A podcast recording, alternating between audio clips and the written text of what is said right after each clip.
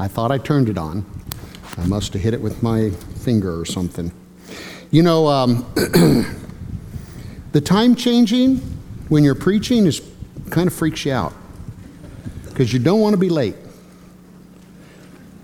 And but there are really no excuses.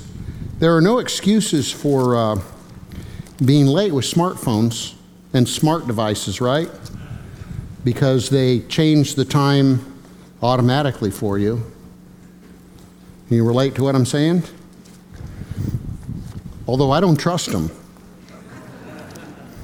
So I set my alarm on my phone, and it seemed like it seemed like I was all night looking at what time it was, wondering if that phone would change. About three o'clock by the new time, I thought, I wonder if it changed. so I got up, went in the other room, looked at my microwave, which is not a smart microwave. And I thought, okay, it did change, so now I can maybe go to sleep and trust that my alarm's going to go off. It didn't really work that way, because I kept waking up, looking at the clock. What time is it? Anyways, that has nothing to do with the sermon. I just thought I'd share that with you. Let you know that I'm a human being. I'm Tim Allen, the executive pastor, and I have the privilege of preaching this morning because Pastor John had some surgery done this week. He had a uh, some lymph nodes, a couple of lymph nodes removed from under his arm, and a and a, a, a mass, which we're waiting for the res- reports to come back on that. And which, by the way, if you didn't hear about that, then that tells me you have not signed up to receive our texts through the church because we sent out a prayer request through our text alerts. And so if you haven't done that, I would encourage you maybe to do that. Um, Pastor John asked me uh, when we talked about, you know, we weren't sure how his recovery was going to be, if he would be comfortable. I saw him in the first service. He was walking pretty gingerly, so it was probably good that he's not preaching. But I said, John, you know, he was planning on preaching, and I said, why don't you let me preach this week? And so he, he agreed to that, and he um, asked me to stay in the same text that we were in last week, Ephesians 4 7 to 16. And um, so if, you're in, if you have your Bibles, you can open to that. We're going to read it in just a little bit.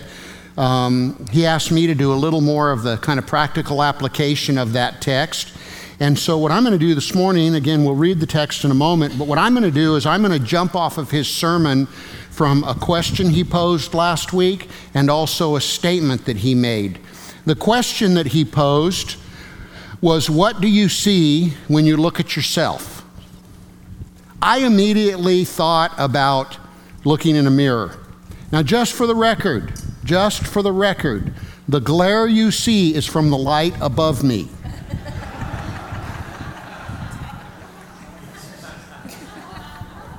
Somebody said, Tim, you look like you had a, in the first service, you look like you have a halo around you, uh, around your head. I thought, well, thank you, liar.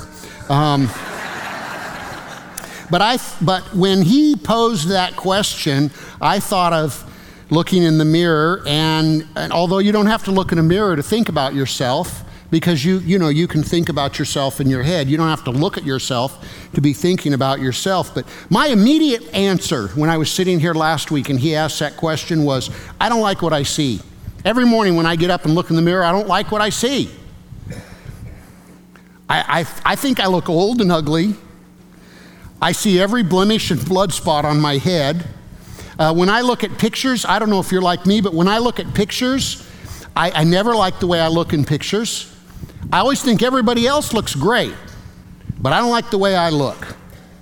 I don't like the way my clothes look. I sometimes think, Lord, why couldn't you give me a GQ body like, like that guy? But no, you gave me this. It's an, exercise, it's, a, it's an exercise of discipline for me that when I preach, someone said you should always go back and listen to your sermons. And it's a discipline for me because I hate the way I sound. When I listen to the sermons, I think, oh, I don't like that. But I do it to try to learn. I sometimes, I'm, I'm secure in who I am, just for the record. But I sometimes find myself wishing I was someone else.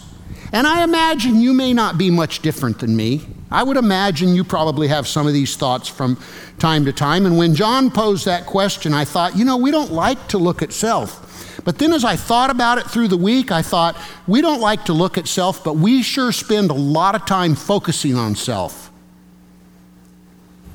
Have you ever wondered why Jesus said, if anyone would come after me, it's in Luke 9 23 and elsewhere, if anyone would come after me, he must deny self or himself or herself, pick up his cross and follow me daily.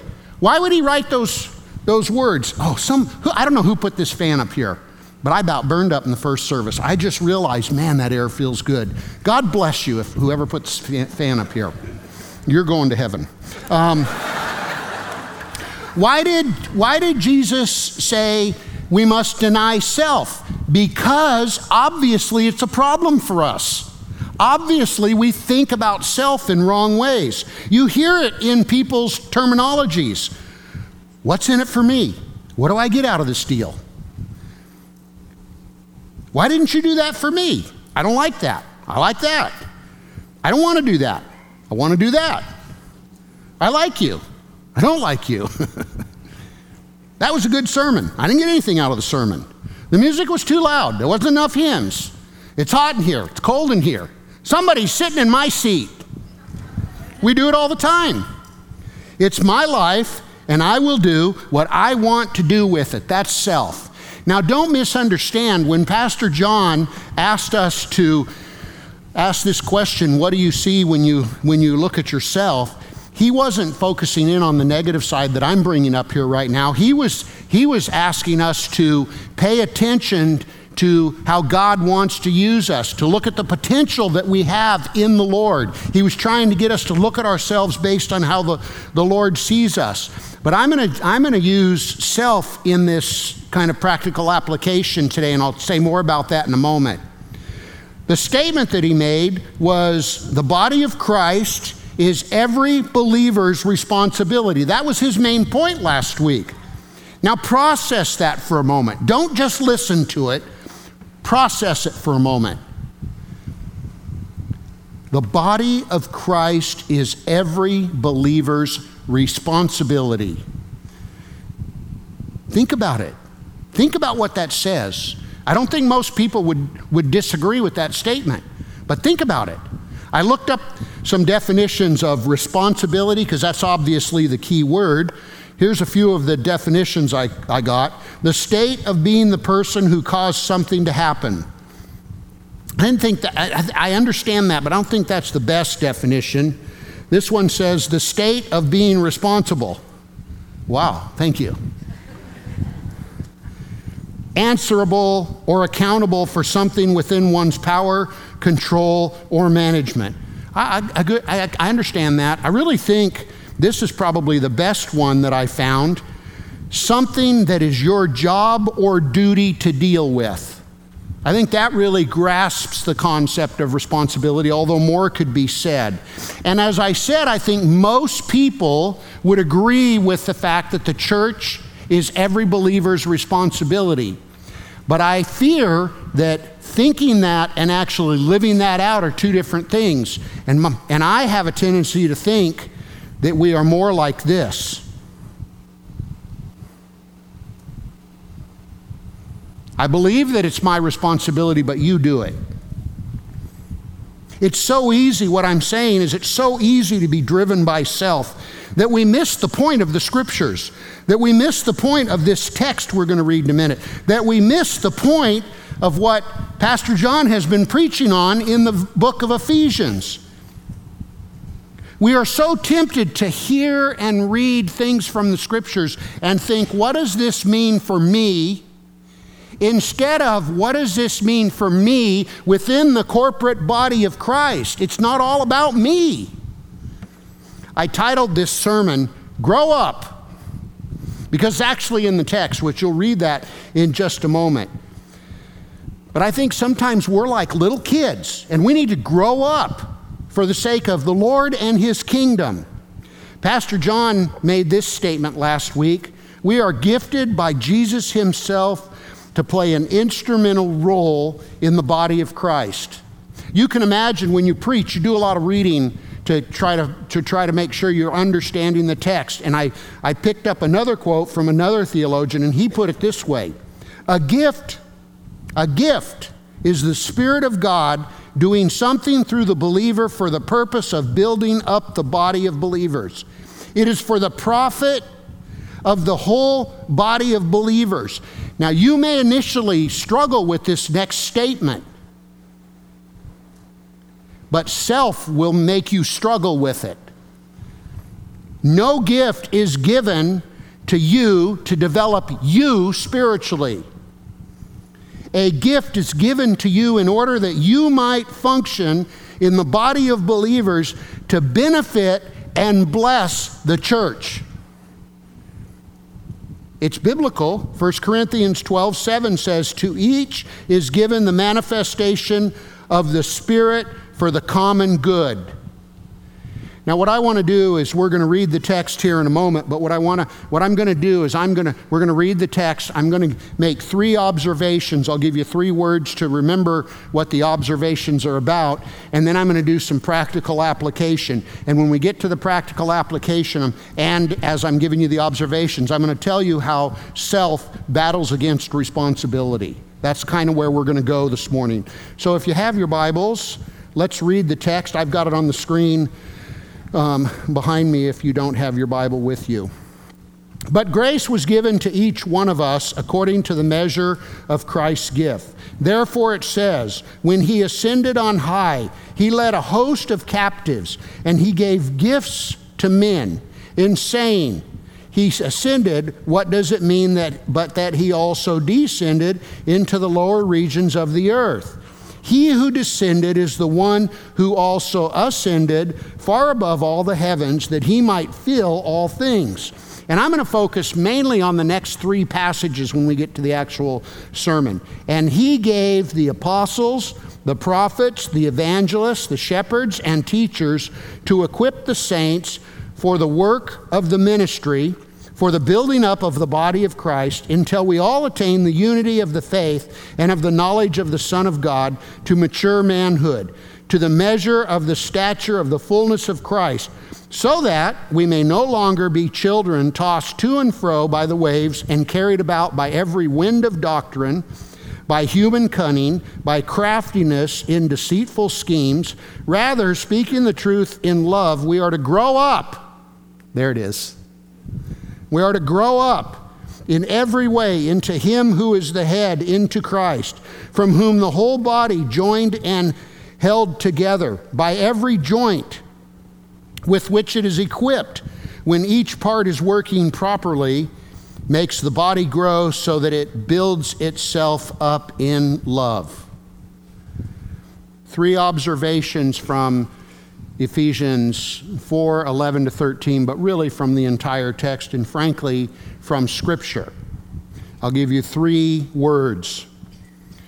The first one is leadership. You might write authority next to that because the two are somewhat um, are, are kind of synonymous with one another. Ephesians 4:11 says he gave and he gave the apostles, the prophets, the evangelists, the shepherds, and the teachers.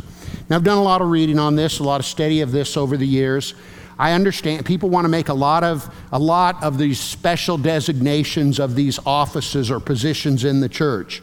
You know, you'll always read that apostles not only saw the resurrected Christ, but he was he also directly and personally commissioned them as apostles. Um, and people will want to um, maybe there's discussion about are the apostles all gone? Is there still apostles today? It's an interesting discussion, um, but not what I want to focus in on this morning. Prophets were given particular insight into doctrines of faith, and people want to talk about are the prophets still around when the canon of Scripture was completed? Do we need prophets anymore? That's all in there. You can study that on your own. Um, evangelists were traveling missionaries sent into new areas to build up the body of Christ. Um, and you'll hear about the gift of evangelism, the office of evangelism, and, and all of that. Pastors are set apart to shepherd the flock, and will they want to talk about what does that mean. Teachers instruct the flock in the teachings of our Lord, and people want to talk about our pastors and teachers the same thing. And again, all good discussions, but I think it kind of misses the point. I think the main point in all of that, in other words, you can get bogged down in all that. I think the main point, um, uh, by the way, remember, this is not an exhaustive list. There's other things listed in Scripture. It isn't saying all that could be said, but what it is saying is that the Lord has ordered His church. He has given order to His church. He has set up a system, if you will. Now, catch this the Lord has gifted some to be leaders, if you will. Now, catch this. And then He gifts those leaders to His church.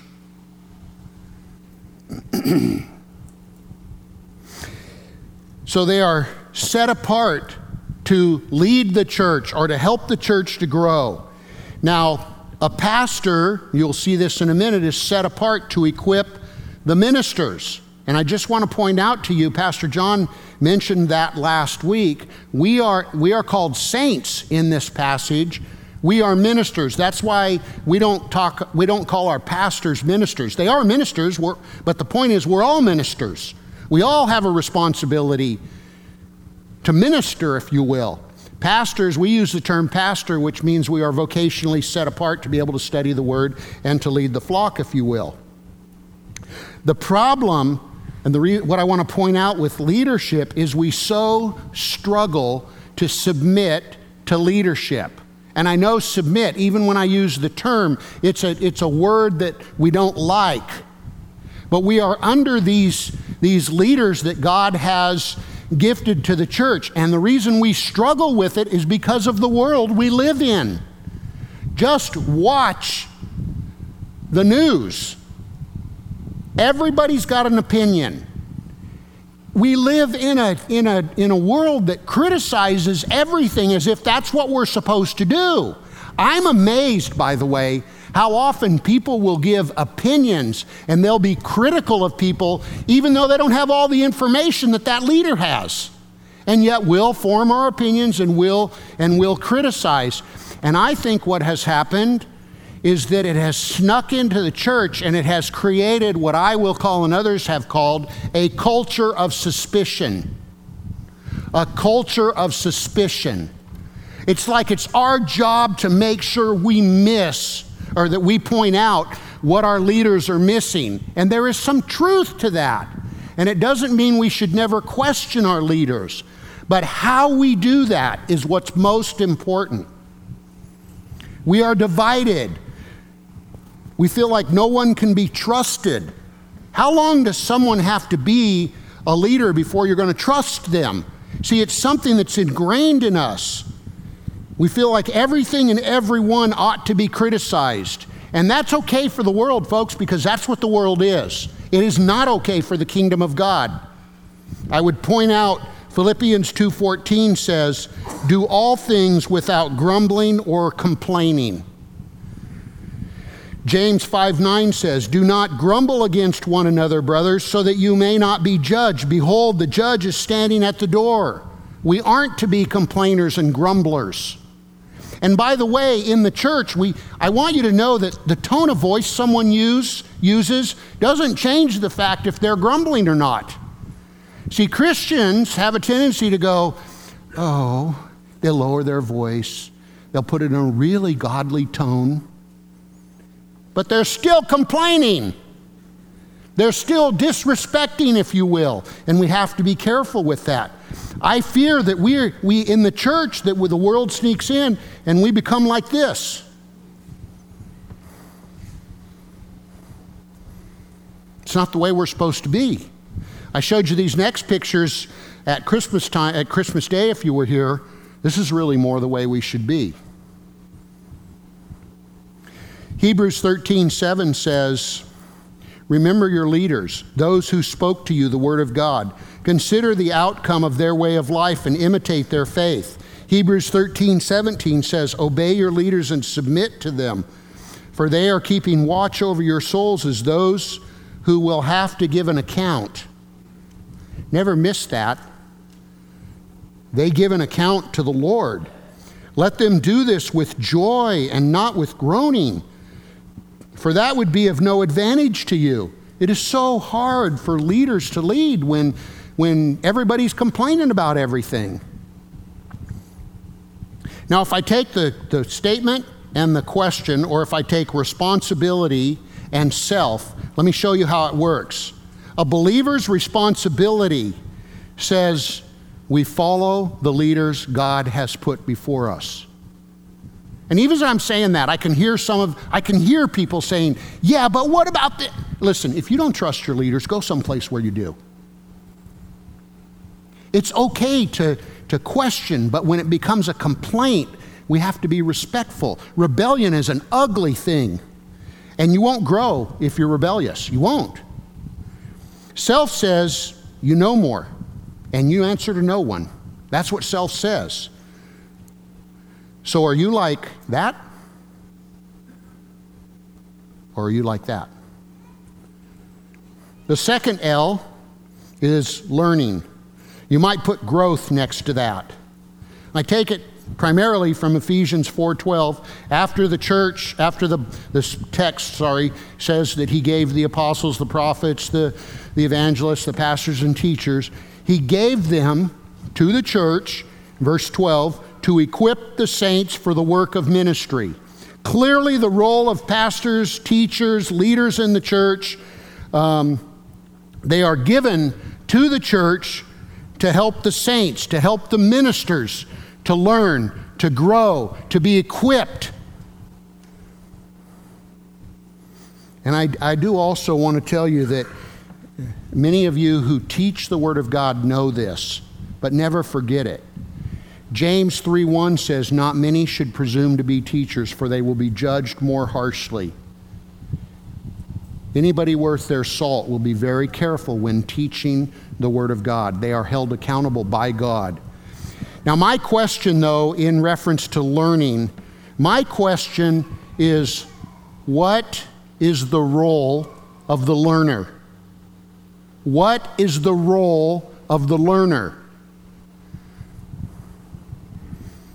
The point that I'm trying to get across as I ask that question to you is you can't train or teach anyone if they are unwilling to learn, which, by the way, you never get too old to learn. We as believers, all of us, have a responsibility, even leaders have a responsibility to learn and grow. We must do all that we can to correctly learn the Word of God. Psalm 1 1 and 2, I know you know it. It says, Blessed is the man and woman who walks not in the counsel of the wicked, nor stands in the way of sinners, nor sits in the seat of scoffers, but his delight is in the law of the Lord, and on his law he meditates day and night. Psalm 119, 9 to 11, many of you have memorized it. How can a young man keep his way pure? By guarding it according to your word. With my whole heart I seek you. Do not let me stray from your commands. I have hidden your word in my heart that I might not sin against you. We're very, we're very thankful for this ministry we have to children on Wednesday nights called Awana. It's not called Awanas, it's called Awana because it's an acronym. The scripture that that is based on is 2 Timothy 2:15. Do your best. Do your best to present yourself to God as one approved, a worker who has no need to be ashamed, rightly handling the word of truth. When it comes to the Word of God, we are to do our best. When it comes to our life, living for the Lord, we are to do our best. My question is do we do our best? We need to read the Word, not read it when we just have a little bit of time to do it. We need to make time to read it. We need to meditate on it. We need to study it. We need to learn how we are to live it out. It should not be an addendum to our life. What I mean is, it shouldn't be something that we just look at when we have a little break in our busy lives. It ought to be something we're always studying and always learning and always meditating on, and we make, a pri- we make it a priority in our life. We should take advantage of the things that the church has to offer to help us to, to learn. If we don't, we think we know, we think we know it all. A believer's responsibility is to learn and grow. Self says, I don't need to. I know it. And I'm just got to tell you, from someone who has studied the Word of God the better part of his adult life and who still realizes how much he doesn't know and how much he has to learn, if someone says, I don't need that, you're saying you're God. In a sense, practically, or yourself might say, I want to do that, but I just don't have time. I'm going to get to that in the future. Now, if I talk of some, just a few of the ministries the church has to help you to grow Sunday morning services, Bible studies throughout the week, small groups, electives, electives. Let me say a little something about electives. And, and I want to say, I'm not complaining, folks. I'm, I'm, I'm comfortable in who I am. Um, I, my feelings aren't hurt. They're not. I'm going to continue to teach the Word of God like you are until the Lord takes me home. And I'm talking about me personally right now because I want to I want to let you know that I taught an elective a few weeks ago. And the elective was practical tools for understanding the Bible. It was how to rightly interpret the Word of God. You know how many people showed up for that elective? 10. 10. Do we only have 10 people in here in, in our church that want to learn how to, how to correctly interpret the Word of God? Now, listen, I understand. Some didn't come because they were serving. I understand that. And God bless you for that. That's a reasonable reason not to be at something like that. But some, I think, don't come to that because, frankly, it's not a priority in their life. And I think, frankly, they don't want to be here two hours. They want to go home. I would just encourage you to think through those things. The third L is leading. Leading. Out next to that, you might put the word service. Just a, a, a synonym of what I'm trying to point out here. E- Ephesians 4 12 and 13 says, After we have heard that the Lord gave us apostles, prophets, um, evangelists, pastors, and teachers, He gave them to equip the body. Why?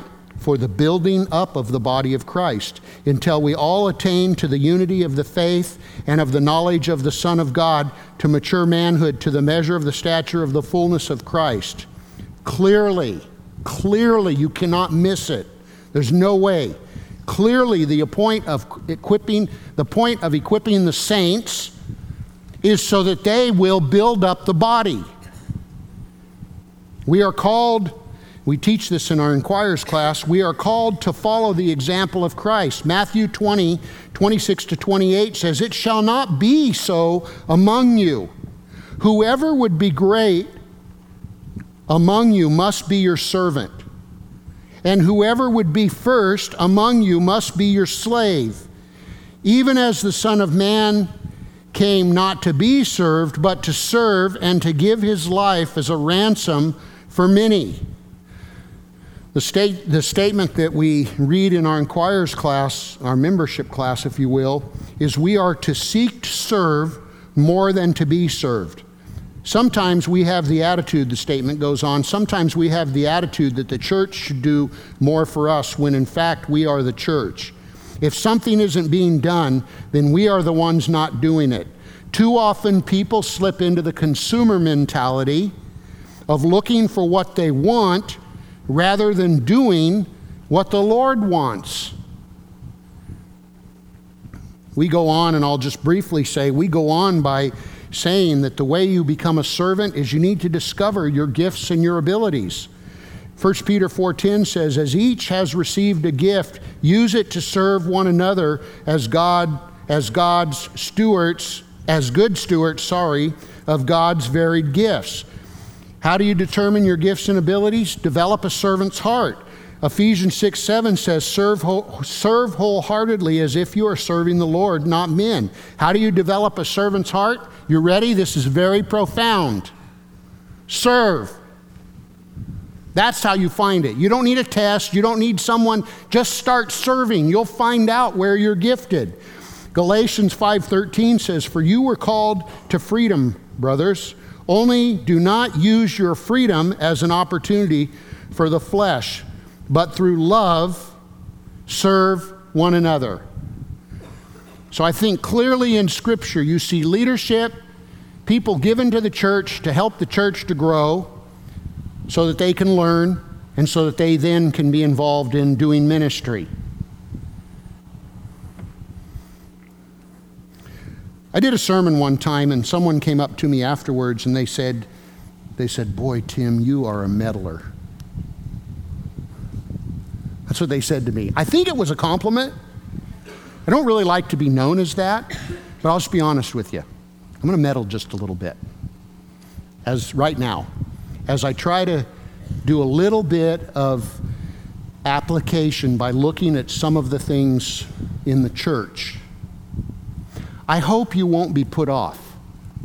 I hope you won't let self say, I don't need to hear this. I personally appreciate it when people stretch my mind and help me to see things, see places where I need to grow and where, you know, I like to be stretched out of my comfort zone. So let's call meddling just attempt, uh, this is an attempt to stretch you a little bit out of your comfort zone. I'm going to show you how responsibility and self battles against each other. Let's first talk about Sunday morning, or you could say Sunday morning and Sunday morning worship services. Hebrews 10 24 and 25, it's, it's, it's not my favorite verse, but it's one of my favorite verses. Let us consider how we can spur one another on towards love and good deeds. Let us not give up meeting together as some are in the habit of doing, but let us encourage one another, and all the more as you see the day approaching. We used to call it the salad passage. Let us encourage one another. Let us build one another up. Boy, you guys are slow. It must be the time change. Now, before I say anything more, I want to point this out to you. And I know you know this, I'm not giving you a revelation. But if you claim the name of Christ, every believer who has claimed the name of Christ at some point in their life either as a young child or as older, they realized that they were sinners. Every believer, every person who has claimed the name of Christ, at some point in their life realized they were lost in their sins and they had no way out. And at some point, whether young or older, they realized that Jesus Christ died on the cross for their sins and they needed Him they needed to accept his gift on the cross. And at some point, they might not have used these exact words, but they do what Romans 10 9 says that if you would confess with your mouth that Jesus is Lord, if you would confess with your mouth that Jesus is Lord, never forget that. If you confess with your mouth that Jesus is Lord, you will be saved. And the I'm picking up on the word Lord because that means authority. That means power, one having power over us, authority over us. We give our lives to Christ. He saves us from our sins, and we then have a responsibility to serve Him. It's all about Him. And if you take a fair, if uh, really practically speaking, just a fair understanding of Scripture makes me wonder why, and I'm speaking predominantly about Grace Community Church, who has two services, why would anyone come to church one hour and go home? I'm sure there's, I'm sure there's exceptions, but think about that for a moment. I'm amazed, by the way, how many people don't make attending the corporate worship service a priority for them? Sometimes people come to church and maybe they serve in the children's department. God bless you for doing that. Or maybe they go to an ABF, or maybe they even go to an elective, or maybe they serve doing um, greeting or, or uh, security or something like that, and then they go home. They don't even go to the worship service. I don't know how you justify that in Scripture. We should all be in the corporate worship services. It should be a priority for our lives. Self says, here's how self works. And I'm speaking predominantly about Sunday morning. How can I best profit from this morning? How, how can I get out the, what I want out of this morning? What is best for my life? I, me, my, and mine. That's self. Somebody once told me that's the four worst words that are used in the church today I, me, my, mine. Self goes on and says, I'm busy all week long. It's my day of rest. I'm tired. What would have happened if Jesus had said, I'm not going to go to the cross because I'm tired? My kids can't handle that long of a day. You don't know what you're asking. They do it all week long, but they can't do it during church. It's called parenting. We pay the pastors, let them do it. That's self. Why is it, by the way, we, we fill our lives up with all the things of the world, and when we start prioritizing the, the person that takes, takes the brunt of it is the Lord? Why don't we let some of the worldly things go so we can not so tired when it comes to Sunday? Responsibility says, I need to be involved, I need to be there. How can I minister to others? How can I build up the body of Christ?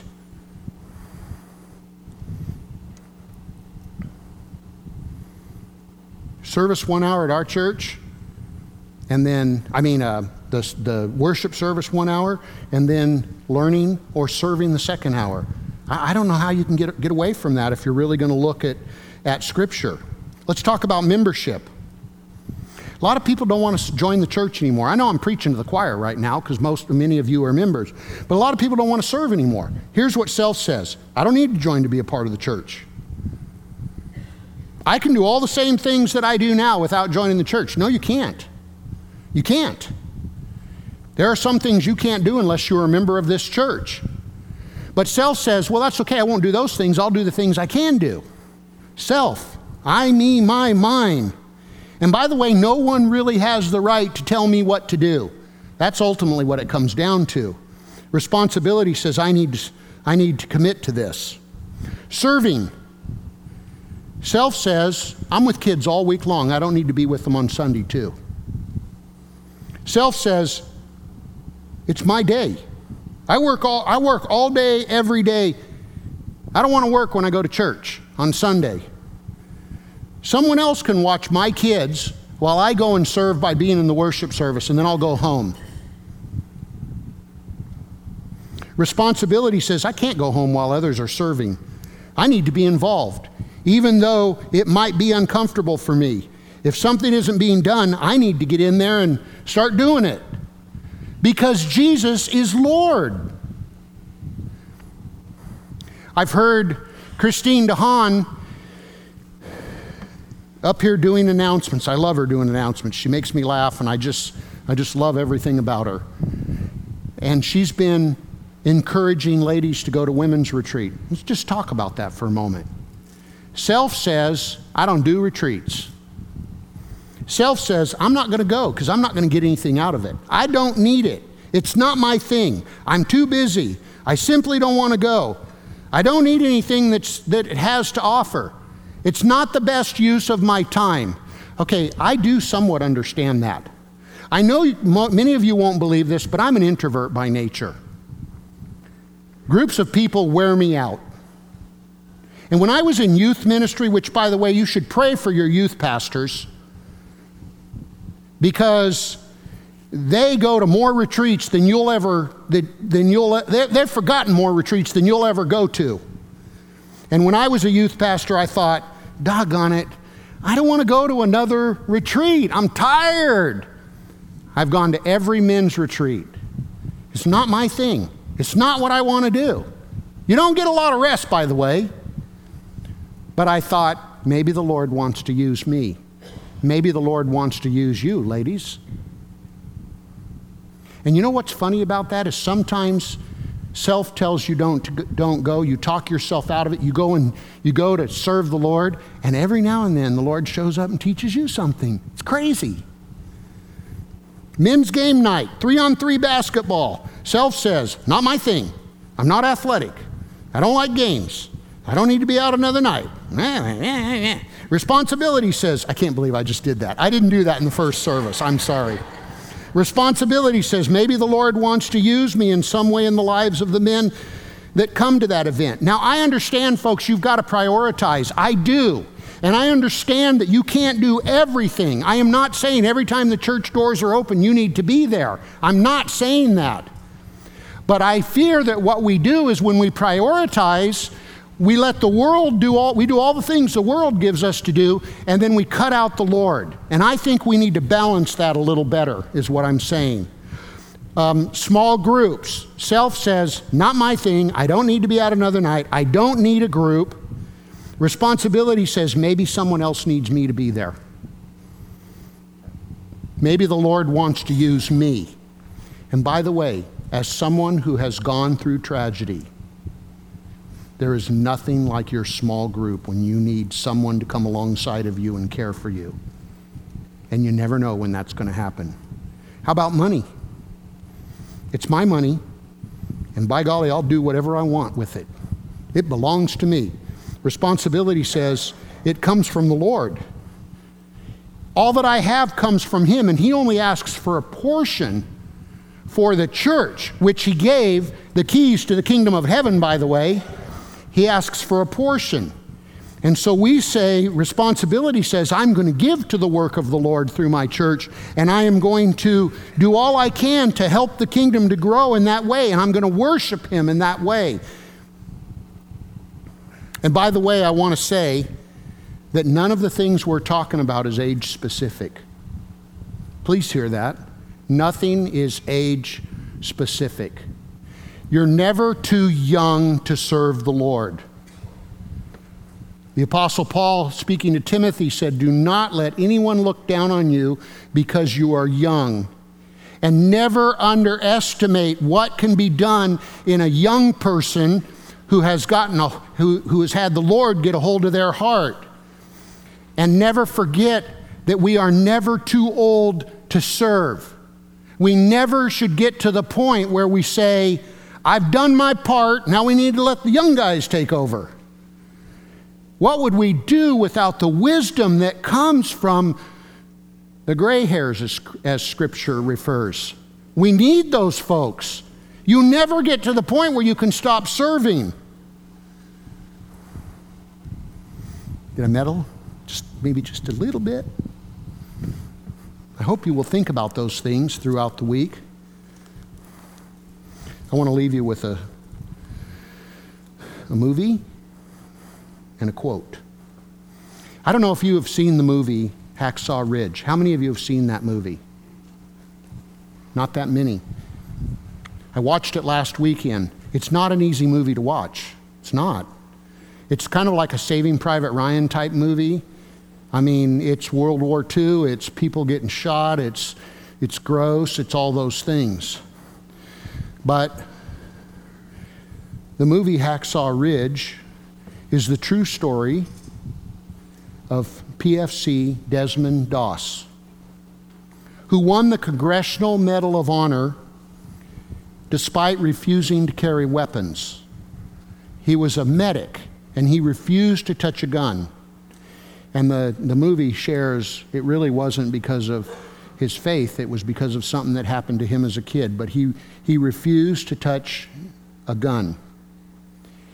And Hacksaw Ridge was this was the, these men had to go up this cliff on a like a cargo net to get up to the battleground, and they went up and they were trying to take this ridge, and they would they would go up, they would engage the enemy, they would be they would be uh, uh, driven back, and they'd go up and engage the enemy and be driven back, and ultimately Desmond Doss's company was sent up on the ridge, and there was this big battle and he was running around, you know, as a medic, caring for people.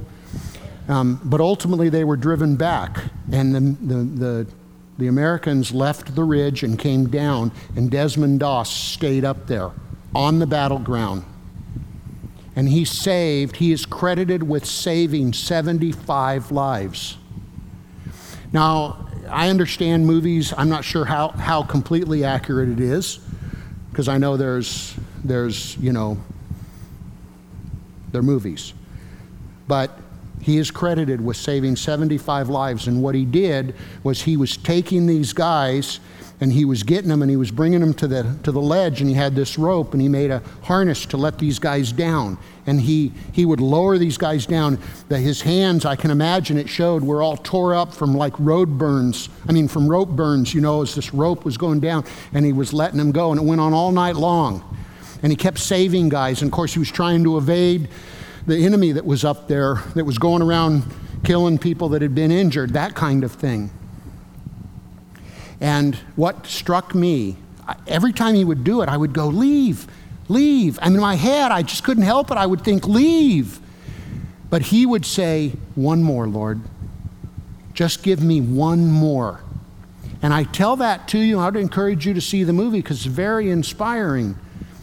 But what I what what I mean I'm telling you about is because Desmond Doss realized something that we all need to realize, and that is that God has gifted us to do something and we need to do it. He saved those men because he believed God had a vision for him.